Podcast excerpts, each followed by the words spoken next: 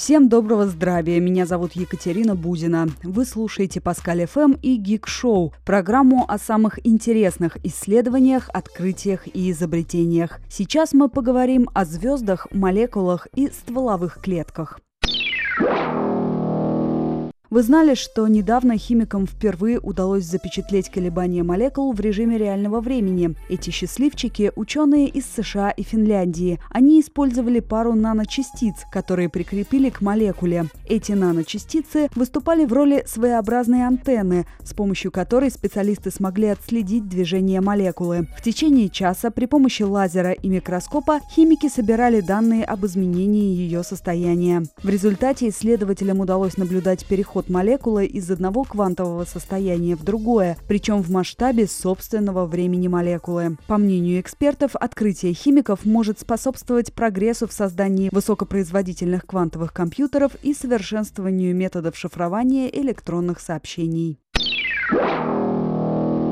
Вы знали, что планета может состарить звезду своей системы? Конечно, для этого нужны особые условия. Например, планета УАСП-18b, относящаяся к типу горячих Юпитеров, находится очень близко к звезде УАСП-18, на расстоянии примерно 3 миллионов километров. Влияние огромной планеты на свою звезду настолько велико, что она может быть причиной гашения магнитного поля звезды. Возраст УАП-18 оценивается в 1,5-2 миллиарда лет. Это довольно мало мало, но ее рентгеновская активность в сто раз меньше, чем у других таких же звезд. Это явление астрономы связали с влиянием ее планеты-спутника.